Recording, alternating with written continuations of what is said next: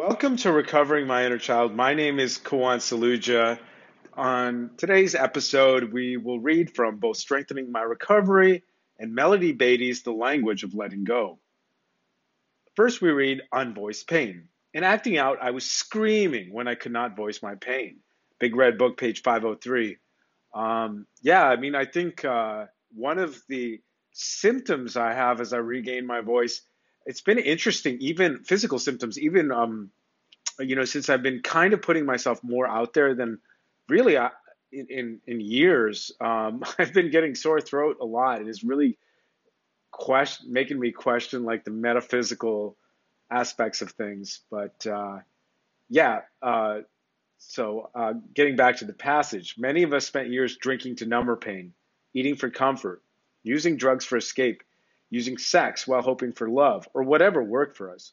While some of us found other 12 step programs that helped us with our self harming, addictive behaviors, other of us may have lived life rotating from one behavior to another. We felt we needed something to help us separate ourselves from the pain, so we acted out as a, a way to avoid feeling in. Wow.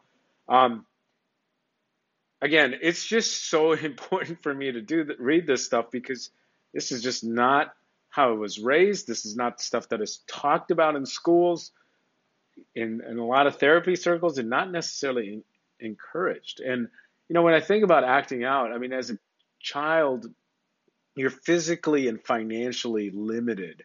Uh, so, you know, I wonder if, you know, kind of like leaving lights on or, you know, things that no longer serve me, but like leaving lights on or, you know, um, you know, in my situation, I think I resented music because I, I felt like I was encouraged more in music than sports. And um, man, I beat I beat up I beat up that piano pretty good, uh, throwing a remote control at it. So, you know, and as I read that, I, I realize that uh, you know there's there's really nothing noble in the struggle. I think that's what I read in the Big Red Book, and it just is like playing in sports and things like that is really what will bring you know like real joy um, to me because that's what it was as a kid. So continuing, as children, we went through so many tough experiences alone. We couldn't tell anyone what was happening or how we felt. Yeah, and I think the problem with this is if you have shame and you still don't tell anyone, it becomes bigger and bigger and bigger. And, you know, a lot of times you know, I hear about the codependent verbal diarrhea of the mouth, and I think sometimes it's just you finally found someone to t- you who will listen to your story, and then you just tell them everything. And you know, luckily, I found places that I could share this information. What I didn't realize is the importance of not only finding the places, but also speaking up, having a voice uh, you know, the telephone still feels like a very, uh, very heavy uh, tool for me. Continuing, we couldn't even admit the craziness we observed was really occurring. No one would listen, or if they did, they would smooth it over with excuses or tell us there was something wrong with us for even saying it out loud. As a result, these thoughts or words festered inside. Yeah, and this is why I think a lot of people kind of grew up like me resent positive thinking because it just sounds like a don't tr- don't talk, don't trust, don't feel. And what I love about the spiritual literature that I try to read is it gives me a language for what was occurring as a kid, and you know, uh, which I think is the start of living in the solution we are we now are able to put a voice to our pain that can be heard by others in ACA. No one judges us for feeling the way that we do. And I think no one should judge me for feeling the way that I do. And similarly, I don't want to judge anyone else for feeling the way that they do. You know, as adults, I think the difference is what makes us different from kids and you know animals. And I'm not putting them in the same same spot. Is we are responsible for our actions. You know, and uh, but we're really not responsible for feelings or suppressing feelings. I mean, I have a podcast, and I mean it's just the usual thing. I mean, part of meditation is feeling your feelings or doing whatever. You know, I never understood why yoga does so much to me because the way I look at it is it just felt like stretching. But that might be, you know, in some of the ways, the most that a lot of us have even felt our feelings. Continuing, our true self is able to shine through without turning to our former addictions, our silent partners. We are freeing ourselves from the guilt, shame, and loneliness of, the, of our past. On this day, if I feel the pull to act out, I will stay in the moment and try to find out what is triggering my reaction.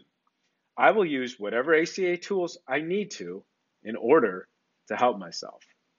And that is the first reading. The second reading is Promise One. We will discover our real identities by loving and accepting ourselves. Real identity, the idea that we aren't real, can be very confusing at first. Well, the concept is difficult, even maddening. As we go to meetings, we may begin to hear about a critical parent, inner parent, an inner loving parent, and the hidden inner child. It seems complicated. And you know, this is why I have to have immense gratitude for the ACA program because I think the only thing I found, well, the only thing, Alice Miller's drama, The Gifted Child, I could talk about it again and again and again, but really that was a starting point because what I realized there was the concept of the inner child made sense to me. But it wasn't until uh, you know I got to ACA and I you know I, I'm in the middle of doing like inner child work and really understanding this concept of a critical inner parent and inner loving parent. And you know as as I work with uh, Lucia Capacchione, who pioneered a certain part of you know inner child specific therapy, she talks a lot about the protective parent. You know so there's that loving parent who says the nice things, but there's the protective parent who needs to, you know, kind of enforce boundaries, like the no business, uh, emotional, like, hey, it's time to go to sleep. Anyways, continuing. Somewhere in the first few months of attending meetings, it clicks. Slowly, we learn, understand, and apply the information we've been gathering. And one day, the realization of our dilemma becomes clear. The picture finally comes into view. Without knowing it, we have been perpetrating a fraud, impersonating our true self with our false self. Yeah, and I think that is why that's what initially brought me to spirituality. I just got tired of living such a fake life and knowing it and then guessing at what a real life was and looking outside for the answers where the answers are inside and with the inner child and you know with the divine and the higher sense of consciousness back to the reading as we dive into step work we begin to reparent ourselves in the same instant we become accepting of ourselves no longer untethered and wandering aimlessly, our course is made clear with each day of practicing the simple, higher power given program. A miracle occurs as a result of the work we do in ACA. We unshackle our true self from our false self. We embrace our inner, our hidden inner child with the caring arms of our inner loving parent and are carried to higher and higher levels of freedom. On this day, I will listen, learn, and apply the concepts and principles of ACA recovery. They are the means of discovering my real identity, allowing me to love and accept myself. Great reading. What a shocker. They're all great readings. Next, the third reading, Melody Beattie's t- time of this, uh, standing up for ourselves. We learn some behaviors have self defeating consequences, while others have beneficial consequences. We learn we have choices. It is so easy to come to the defense of others. How clear it is when others are being uh, used, controlled, manipulated, or abused. It is so easy to fight their battles, become righteously indignant, rally to their aid, and spur them on to victory. You have rights, we tell them, and those rights are being validated. Stand up for yourself without guilt. Yikes. How does Melody Beattie know everything? she knows everything. I've done this. Continuing. Why is it so hard then for us to rally to our own behalf? Why can't we see when we are being used, victimized, lied to, manipulated, or otherwise otherwise violated? Why is it so difficult for us to stand up for ourselves? Yeah, I mean it's a very crucial question. There I guess because, you know, saying out loud, I guess part of it was, you know, we had to subordinate our desires, or I had to, to a higher power. And that higher power wasn't God. And that can tend to make things very confusing. There are times in life when we can walk a gentle, loving path. There are times, however, when we need to stand up for ourselves. When walking the gentle, loving path puts us deeper into the hands of those who can mistreat us. Some days, the lesson we're to be learning and practicing is one of setting boundaries. Some days, the lesson we're learning is that of fighting for our own rights and ourselves. Sometimes the lesson won't stop until we do. Today, I will rally to my own cause. I will remember that it is okay to stand up for myself when that action is appropriate. Help me, God, to let go of my need to be victimized. Wow, that is help me, God, to let go of my need to be victimized. That program that talks about museum states and states that we go to because they're familiar.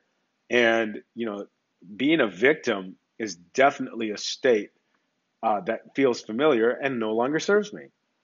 Continuing, help me appropriately and with confidence to stand up for myself.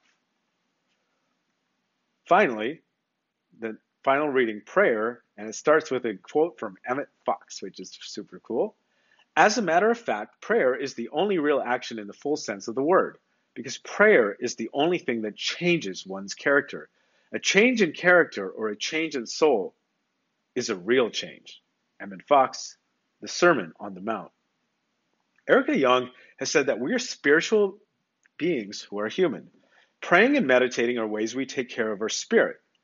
Prayer and meditation are disciplines suggested by the 11th step of the 12 step recovery programs Al Anon, CODA, Adult Children of Alcoholics, and others.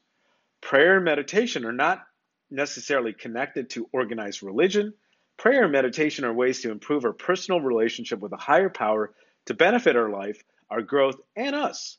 Praying is how we connect to God. We don't pray because we have to, we pray because we want to.